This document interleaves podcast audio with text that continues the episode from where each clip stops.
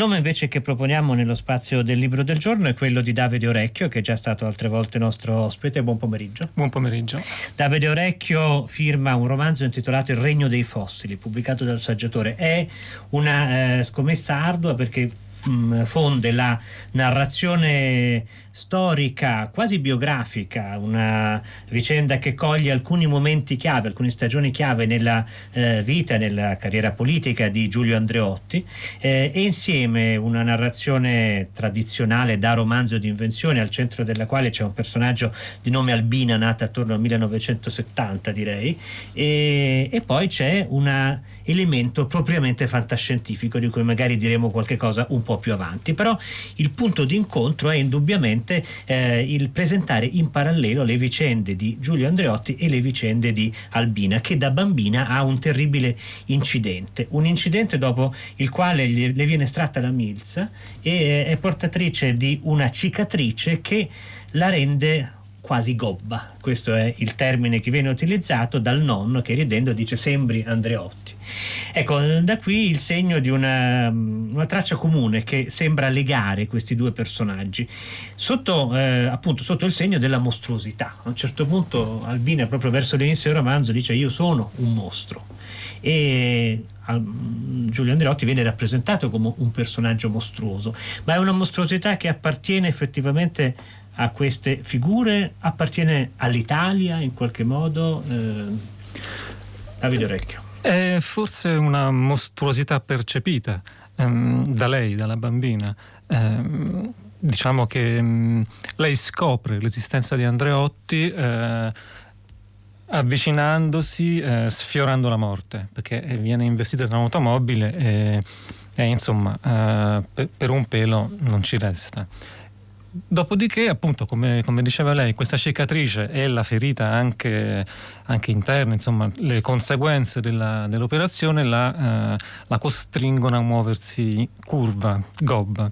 E in quel momento, mentre mm, si sta riprendendo nella casa al mare del nonno, eh, lei scopre appunto eh, che esiste Giulio Andreotti perché il nonno prendendolo in giro le dice ma guarda cammini così gobba sembri Andreotti e quindi lei chiede, la bambina ha una decina d'anni, siamo nel 76, quindi nel momento, uno dei momenti politici più importanti della carriera di Giulio Andreotti, e il momento in cui Andreotti era ovunque, era pervasivo, era, era completamente nelle nostre esistenze di noi che in quell'epoca c'eravamo.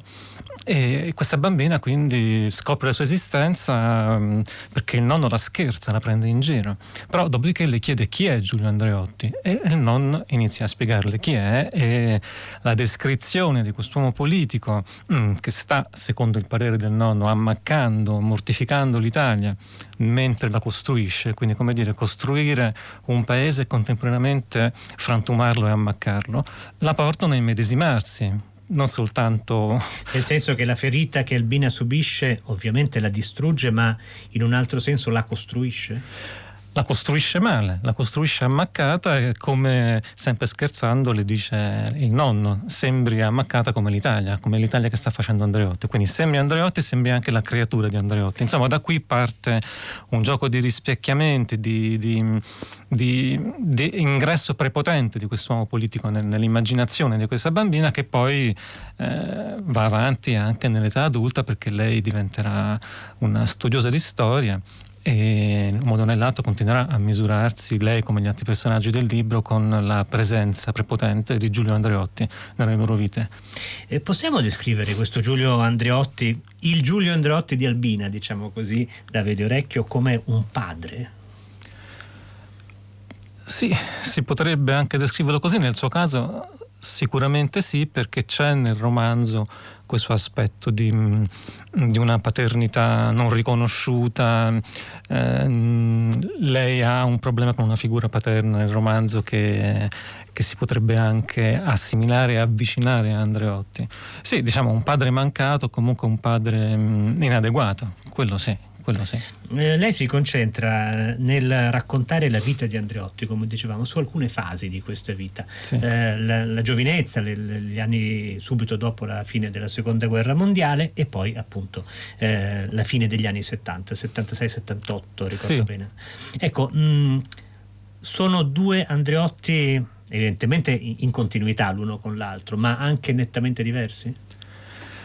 Ma non tanto. Diciamo che c'è un primo Andreotti che un, un Andreotti racconta un episodio della sua infanzia e che mi aveva molto colpito perché leggendo nelle sue biografie, in particolare quella scritta da Massimo Franco, avevo colto uh, alcuni aspetti, mh, mm, mh, passaggi proprio autobiografici di Andreotti in cui confessava di avere una grande paura della morte. E questa paura, questo rapporto con la morte è presente in tutti i romanzi, in tutti i personaggi.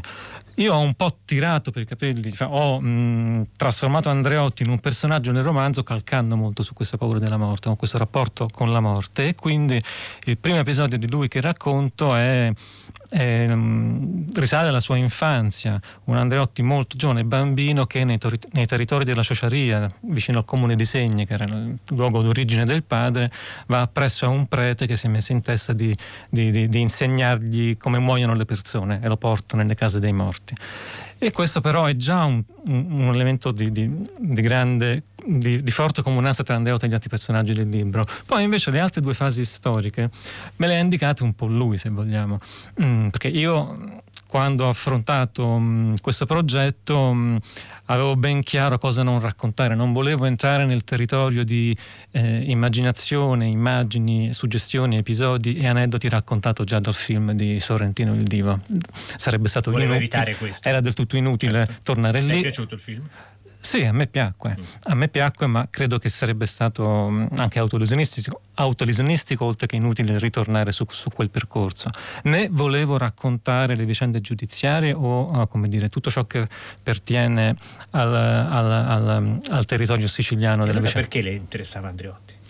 Interessa, no, non è che mi interessasse, purtroppo mh, fa parte di me, nel senso che io sono un coetaneo dei personaggi di questo libro e come i personaggi di questo libro sono stato molto eh, eh, influenzato da questa figura. Quando ero piccolo, era, era, ovunque, lo vedevo, avevo presentissimo il suo corpo, la, la sua voce, il suo sguardo, le, i suoi motti, la, le sue parole, suo, i suoi occhiali, quindi eh, essendo dei personaggi che potrei essere anche io quei personaggi, ehm, come dire, non è stata tanto una scelta quanto una presenza che era inevitabile nel libro. Però poi dopo mh, ho pensato che bisognasse spiegare qualcosa di più, perché era forse davo troppo per scontato. Insomma, questo libro non è che vuole parlare solo alle persone della mia età, potrebbero esserci persone più giovani che hanno un'idea meno, più sfumata di Andreotti e quando, quindi questi capitoli di cui lei parlava. Quando si confrontano le mitologie greca e latina, di solito si dice che i latini si sono dati una mitologia che è anche un atto di fondazione politica e le loro, le loro figure mitiche delle origini sono anche degli eroi politici. Ecco, sembra che qualcosa del genere valga per, per Andreotti, anche se ovviamente eh, qui potremmo discutere se eroe o antieroe eh, per, per evidenti motivi. Però lei ha accennato rapidamente a Sorrentino, c'è un forte immaginario cinematografico in una parte di questo romanzo. C'è uno dei personaggi, quello che viene chiamato il padre, e poi sono un po' i lettori che devono, credo, decidere quanto sia effettivamente un padre di Albina e quanto no, eh, che continua a raffrontare la sua esperienza di professore di storia con una relazione con Albina stessa, con una serie di modelli cinematografici di quegli anni, siamo negli anni 90. 90, 90. Sì. Ecco, come mai questo, come, come è nata questo, questa strategia? Oddio, non saprei neanche come sia nata. Credo che mh, avessi mh, in mente nel, nel, momento in cui facevo parlare questo personaggio attraverso la forma diaristica di eh, far emergere da un lato la, la sua totale, completa solitudine. E, mh, quest'uomo che sostiene di non essere il padre di Albina, mentre Albina sostiene che lui è suo padre e io ho deciso di non saperlo neanch'io. Ehm, è un professore di storia che ha perso qualsiasi mm, capacità di insegnare la storia, quindi ha una crisi di orientamento fortissima eh, negli anni 90, ma potrebbe essere secondo me un personaggio anche di questi anni. E quindi si, dire, si, si avvolge, si perde nel suo privato in questo diario in cui racconta i film che vede alla televisione da solo, i pasti che consuma sempre da solo, eh, è come chiuso in una grotta in se stesso. E, e probabilmente le sue dire, esperienze di telespettatore sono forse più in, interessanti nel senso che ha un rapporto con la televisione. La televisione, quindi, dove vede anche film, è uno degli strumenti più sintomatici della solitudine. Stiamo parlando con Davide Orecchio a partire dal suo nuovo romanzo Il regno dei fossili, pubblicato dal saggiatore, ma possiamo utilizzare anche un piccolo saggio che ha inserito in una raccolta curata da Goffredo Fofi che si chiama Il racconto onesto, una eh, serie di interventi di ben 60 scrittori sul tema del, della narrativa e della storia, dove lei scrive eh, la mia impressione è che la letteratura non abbia peculiari capacità di spiegare la storia, così da riordinare le fila del chi siamo, da dove veniamo e dove andiamo possiede il talento di interrogare il passato e mostrarlo. Quali erano le domande, visto che evidentemente il libro non offre risposte, ma domande sì, quali erano le domande che le interessava porre attraverso questo romanzo? A me interessava, mm, beh, se parliamo di Andreotti, eh, interessava mm, mostrare questo tragitto, che poi è il tragitto del, del suo partito, della democrazia cristiana, a partire da un, un innesco assolutamente pregevole eticamente e moralmente, eh, ossia quello eh, che espone tra l'altro in un, in un momento della, ancora sta per concludersi la seconda guerra mondiale e De Gasperi incontra Andreotti in un appartamento romano, forse anche di Prati, quindi non lontano da qui dove ci troviamo, siamo nell'estate del 44, Roma sta per essere liberata o sarà liberata tra poco e De Gasperi spiega cosa devono fare devono fare eh, esattamente questo, non devono essere né il comunismo, non, non, devono creare un partito che non sarà né il comunismo né il fascismo, né il libero mercato né la collettivizzazione forzata de, dei mezzi di produzione. Insomma, una terza via che, vista anche da noi ora a così tanta distanza, ehm, rappresenta qualcosa di assolutamente ehm, pregevole e ammirevole. Solo che poi, appunto, a me interessava porre la questione di come questo questo percorso piano piano, piano, piano si è sperperato, si è, si è, dissipato e invece questo partito abbia contribuito a, co- a, costruire nel momento in cui la costruiva un'Italia che era già difettosa, già malata. Eh, questo era come dire, uno degli aspetti che mi interessava raccontare o comunque mettere in evidenza con, con i mezzi della lingua, della narrazione. Qui forse potremmo inserire quell'elemento fantastico che abbiamo accennato all'inizio, perché dei, eh, una delle scoperte che fa il giovane Andreotti quando prende contatto con gli americani è proprio il fatto che accanto al piano Marshall c'è un altro piano, un piano segreto che prende il suo nome da Arthur C. Clarke, il narratore fantascientifico eh, appunto americano. Cosa, cosa, in cosa consiste questo piano? Sì, eh, allora mh, mm, lo racconto, come faccio a raccontarlo senza dire tutto al eh, lettore? È un po' complicato. Perché pensa che io abbia posto la domanda a lei invece di dire le cose io? Questo è uno dei, dei punti, degli aspetti del libro che c'è sempre una sorta, quando uno scrive un libro pensa sempre, ecco questo è proprio destinato no, al lettore, è un regalo che faccio al lettore, e fa parte sempre della trama, de, della suspense. E questo è uno degli, degli, elementi che mi sembravano più... Diciamo io penso che lei possa dire l'impostazione della sì. questione perché poi ci sarà una soluzione alla fine o perlomeno sì, uno sviluppo sì. che... E, diciamo. Come dire, ho, ho immaginato che... Mh, dentro eh, il protocollo che porterà poi al, al piano Marshall, insomma al piano di aiuti che, che, rimette in piedi non solo l'Italia ma tutta l'economia dell'Europa, dell'Europa occidentale, vi fosse anche appunto una, una parte segreta eh, escogitata dagli americani eh, del tutto fantascientifica ma anche scientifica di costruzione di un futuro oltre la morte, di allungamento della vita dell'essere umano, che poi corrisponde anche a tanti ehm, materiali che che ci arrivano oggi nella contemporaneità, no? gli sforzi scientifici, anche fantascientifici, anche mistici che si stanno facendo per l'allungamento della vita o addirittura per, per arrivare all'eternità dell'essere umano.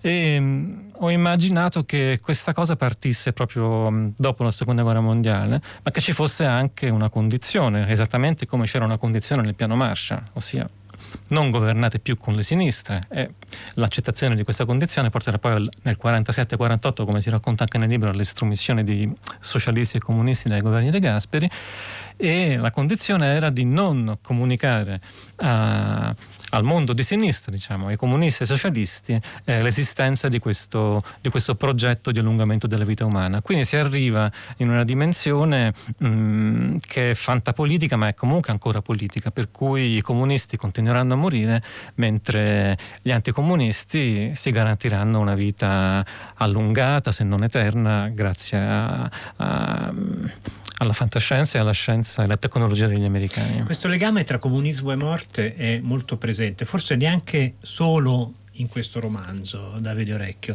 In questo romanzo un personaggio come Simone dice mio padre e mia madre erano comunisti italiani, perciò sono morti. Sì. La loro storia è pure morta, quindi io che studio la storia studio la morte. Ecco, ma mi sembra che anche in mio padre la rivoluzione, per esempio, il tema dell'intreccio tra comunismo e morte sia molto sentito da lei. Beh sì, poi io ora parliamo di comunismo potremmo parlare più... più mm, di materialismo forse? Sì, ma forse anche di sinistra, insomma, mm. di socialismo, di, di utopia. E, e, forse in questo questi ragazzi che vivono negli anni 90 probabilmente non sono così lontani neanche dal presente, c'è una continuità che va avanti da 20-30 anni, e potremmo dire una malinconia, potremmo utilizzare il termine in un libro di Traverso, no? una malinconia di sinistra, ma è, è anche, è anche mm, come dire, loro sono gli eredi e sono gli orfani di quella parte politica che Andreotti sconfigge. E in questo senso quindi studiano la morte perché hanno un rapporto con la storia disorientato perché non c'è più l'orizzonte, la speranza verso il futuro. Quindi sono tutti, e in particolar modo il ragazzo Simone di cui ha citato poco fa le parole, sono tutti orfani, orfani della storia, orfani della sinistra. Come lo stesso Andreotti è orfano? Andreotti è orfano e lì si, si chiude, come dire, almeno psicologicamente il cerchio della, del, della, delle, delle, delle, cose in comune tra, tra i tanti personaggi. Invece il tema della sopravvivenza alla morte non è come ci si potrebbe aspettare, demandato ai cattolici, ma agli americani. Qui c'è un'idea di capitalismo magico, diciamo? Sì, ma è anche um, un qualcosa che avviene mette in crisi, almeno mette in crisi nel libro, mette in crisi i cattolici, i democristiani, perché tutti loro sono chiamati ciascuno individualmente, ma poi anche Andreotti si interroga, ma insomma cosa stiamo facendo? Stiamo uccidendo Dio, perché nel momento in cui aderiscono al programma, ci sono anche dei pontefici che aderiscono al programma di, degli americani, che è quello che consente di, di, di restare vivi anche dopo la morte, sorge immediatamente il, il quesito, ma allora non, non incontreremo mai Dio e gli unici due personaggi democristiani che mm, rifiutano eh, sono, anzi no, sono tre, De Gasperi rifiuta di entrare nel programma, quindi lui decide di incontrare Dio, di non sopravvivere, di non far parte di questo, eh, di questo progetto fantascientifico, anche Giorgio Lapira che era il sindaco di Firenze e Aldo Moro pure voleva eh, star fuori dal è programma. È una decida salvare questo. Esatto, ma ehm, eh, nel romanzo Andreotti tradisce Aldo Moro eh, e, e lo fa includere nel programma contro la sua volontà. Stiamo parlando con Davide Orecchio di Il regno dei fossili. Ora questi fossili mi sembra che stiamo incominciando a conoscerli un po' meglio. Il romanzo è, è pubblicato eh, dal saggiatore. Ecco, mh, dicevamo di Dio. Questo è un, un, romanzo che ha una scrittura molto particolare e tra l'altro ricorre molto spesso a delle immagini che vengono ripetute che diventano una sorta di lessico interno. Io, io lo immagino come una sorta di ehm, rubrica che lei tiene in cui riutilizza regolarmente immagini come per esempio Dio nello zaino. Sì. Come mai Dio nello zaino? Ma lì parte tutto da, da, questa, da questo episodio mh, mm, che ho immaginato, di, mh, mm, ma credo che sia anche insomma, qualcosa che è accaduto nell'infanzia di Andreotti, appunto sempre in questa ciociaria che mi, che mi, che mi affascina molto. Eh, fanno ragazzini, chierichetti di varietà, Andreotti incluso, una passeggiata sempre accompagnati da questo eh, famigerato prete che gli voleva fargli scoprire la morte e vanno sopra i, i Monti Lupini e sul Monte Lupone che guardano, guardano il mare, guardano le, le, isole pontine e portano con loro degli zaini che saranno immaginato degli zaini da, mh, mm, da Boy Scout. Ecco, zaini... C'è qualcosa di una sorta di vocazione scoutistica della sì, democrazia sì. cristiana che poi si perde anch'essa? Non, non, credo che si perda, però questa immagine degli zaini mi, mi serviva per... Eh, per, per, immaginare queste persone con Dio al loro fianco. Non essendo io una persona particolarmente religiosa o comunque non, non, essendo, non avendo una cultura religiosa, eh, avevo bisogno di, di, di, di, vederlo questo rapporto con Dio perché non lo conosco. E, e per vederlo mi è venuta in mente anche questa, questa, questa immagine dello zaino che poi appunto da, in questi ragazzini lo zaino c'è con loro e gli aiuta a salire sul monte ma gli aiuta anche a attraversare se vogliamo il fascismo un'epoca comunque ostile. Poi questi zaini nei personaggi politici che raccontano il libro piano piano si svuotano. Ecco ogni tanto sorge la domanda di Andreotti stesso stesso o del narratore, ma quello zaino è pieno o è vuoto di Dio, mentre magari si incontrano De Gasperi e Marshall insieme e discutono il famigerato programma segreto fantascientifico. Una, rimanendo su questo escamotage diciamo eh, stilistico per parlare del romanzo di Davide Orecchio, un'altra espressione che torna molto spesso è lo stato presente eh, si parla dello stato presente per descrivere le situazioni più diverse, ma è come se fosse importante fare una sorta di, di, messa a fuoco su ciò che eh, esiste nel presente senza lasciarsi distrarre dal passato o dal futuro. A volte è quasi, mi sembra colpevole questo eccesso di messa a fuoco che non contestualizza le cose. Adesso forse sto pensando al suo lavoro di storico. Sì, forse ehm, è molto presente anche nel capitolo in cui mh, Albina, entrata in una dimensione ultracentenaria e fantascientifica, deve, deve decidere cosa, cosa, dimenticare, cosa portarsi de, eh, dietro nella sua memoria nel passaggio che dovrà fare eh, verso una nuova condizione eh, di vita postumana. E, mh, credo che lì sia un tic mio anche forse dovuto a... Um, ha però la consapevolezza che tutti questi personaggi, io stesso e forse anche mo- molti insomma in questo, in questo tempo, hanno mm, l'unico appiglio che hanno è quello del presente, dello stato presente, cioè l'unico, l'unico luogo di mm, dignitore probabilmente è quello dello stato presente, mentre appunto sia il passato che il futuro una volta spossessati di un'utopia, di, di, di, una lettura della storia che è anche movimento, che è anche orizzonte, che è anche cammino verso, verso il futuro, eh, ti resta ben poco mh, mm, nel rapporto del tempo, sia con il passato che con il futuro. E quindi eccoti lì imprigionato nello stato, presenze, sta, stato presente dopo stato presente. Sono Beh, le uniche certezze che hai. Diciamo, gli storici eh, che compaiono come personaggi nel suo romanzo sono degli storici che eh, sono sostanzialmente in una condizione di stallo. C'è il professore che non è più in grado di fare il professore professore, c'è Albina a cui vengono sottratti i libri su cui dovrebbe studiare, c'è Simone che non riesce a fare la sua tesi di laurea. Mm, adesso non voglio come dire, schiacciare il suo romanzo sull'attualità, ma c'è in questo anche forse a suo giudizio un senso di come dire, di disagio riguardo alla condizione della storia, del sì, sì. dello storico. Sì, loro sono tutti personaggi eh, come dicevo anche, come accennavo anche prima, che mh, mm, pur avendo un rapporto molto, molto intimo con la storia, anche professionale, eh, eh, però in qualche modo vanno in cortocircuito rispetto alla storia, non, non riescono più a, a, a comprenderla, a, mm, a, orizzontarsi dentro di essa. E questo è, secondo me è un sintomo dei nostri tempi. La storia è quanto mai presente, ma eh, anche se la ignoriamo, anche se non la conosciamo bene, sta nella nostra coscienza, ma noi non abbiamo più un, una grande capacità di orizzontarci né di, di, di muoverci e ne siamo anche un po' vittime, nel senso che sta diventando sempre più un grande monumento eh, al quale rapportarci identificandoci eh, quali eredi di vittime. La storia ormai è un monumento che ci dice, ci, ci, ci dice continuamente che dobbiamo alzare la voce per dire mai più e questo mai più è sacrosanto ovviamente, i mai più che siamo convocati a dire. Mai Ma più... è antistorico dire mai più? Non è antistorico, però mh, può essere paralizzante perché se uno tutta la voce che ha la usa soltanto per dire mai più un sacrosanto mai più, nazismo mai più, totalitarismo mai più, Shoah, figuriamoci. Però poi non ti resta più, poi può capitare che non ti resti più neanche un filo di voce per dire anche che cosa puoi fare. Quindi, per esempio, la scena in cui vendono San Girolamo nello studio, ho voluto interpretarla come, come proprio una sorta di svendita del mestiere di storico. Ehm, d'altra parte è anche vero che Davide Orecchio, anche qui, non solo in questo, in questo Il regno dei fossili, eh, spesso racconta la storia sub specie eternitatis, affiancando personaggi di epoche diverse, che si, come accade anche qui, che si incontrano in una sorta di oltremondo o di situazione ovviamente non storicamente data. Ecco, il suo stesso lavoro sembra contribuire a sfaldare la storia. Sì, questo è un cruccio eh, che ho, non so bene, appunto, è un, è un, è un terreno un po' accidentato e anche pericoloso, no? nel senso che chiaramente uno scrittore, almeno, almeno per me, debba, ha il, um, il, dovere di inventare qualcosa, di, di, di, di aggiungere qualcosa, se no mm, insomma è più che sufficiente leggere i libri di uno storico, sono, sono come dire, tutto il nutrimento che serve lo, lo, si ottiene da quelli.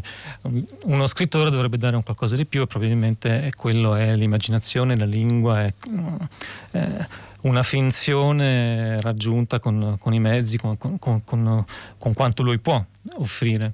E chiaramente il rischio è quello del, de, de, di confondere le idee, di fare confusione, di fare una, una grande maionese. E, alle volte la maionese può impazzire, non c'è dubbio. Certo, certo. Eh, diciamo ancora una cosa ehm, da orecchio sulla scrittura, perché questo è un libro della scrittura complessa, indubbiamente, che per alcuni lettori sarà un po' una sfida.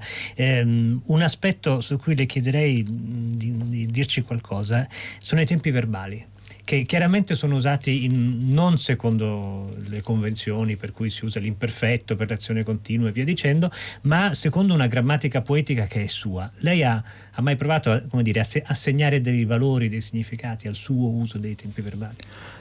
Ci sono due ragioni. La prima è fa, mm, eh, spiega quello che dicevo prima, ossia eh, il, l'uso mh, mm, scorretto dei tempi verbali e quindi anche ehm, il, ehm, il, mettersi insieme di presente, perfetto, passato remoto, imperfetto, eh, fa parte di, quella, mm, di, quel rapporto con la storia in cui passato, presente e futuro dentro la coscienza storica dei personaggi mh, non hanno più una linearità. E in secondo luogo è anche ragioni metriche, alle volte un presente invece con imperfetto funziona meglio nella frase, quindi cedo a questa tentazione. No, si sente infatti che c'è la ricerca di una cadenza, possono venire in mente le poesie di Pavese per esempio a volte. Eh, Davide Orecchio, Il regno dei fossili, il romanzo che è il nostro libro del giorno di oggi, pubblicato dal Saggiatore, grazie per essere stato con noi. Grazie a voi. E un saluto a questo punto da tutta la nostra redazione, da Carlo D'Amicis, Michele De Mieri, Lea Gemmato, da Clementina Palladini, Daniela Pirasto e Laura Zanacchi, Benedetta Annibali, alla regia e alla console Gaetano Chiarella, prima di lui Nicola Pambuffetti, la cura di Firenet è di Susanna Tartaro, in conduzione Tommaso Certosio. Adesso la linea passa a 6 gradi con Paola De Angelis, ma intanto vi ricordo la giornata programmatica di domani che sarà oggetto di una particolare attenzione da parte di tutti i programmi di Rai Radio 3 fino alla serata programmatica e ovviamente anche da parte di Fahrenheit.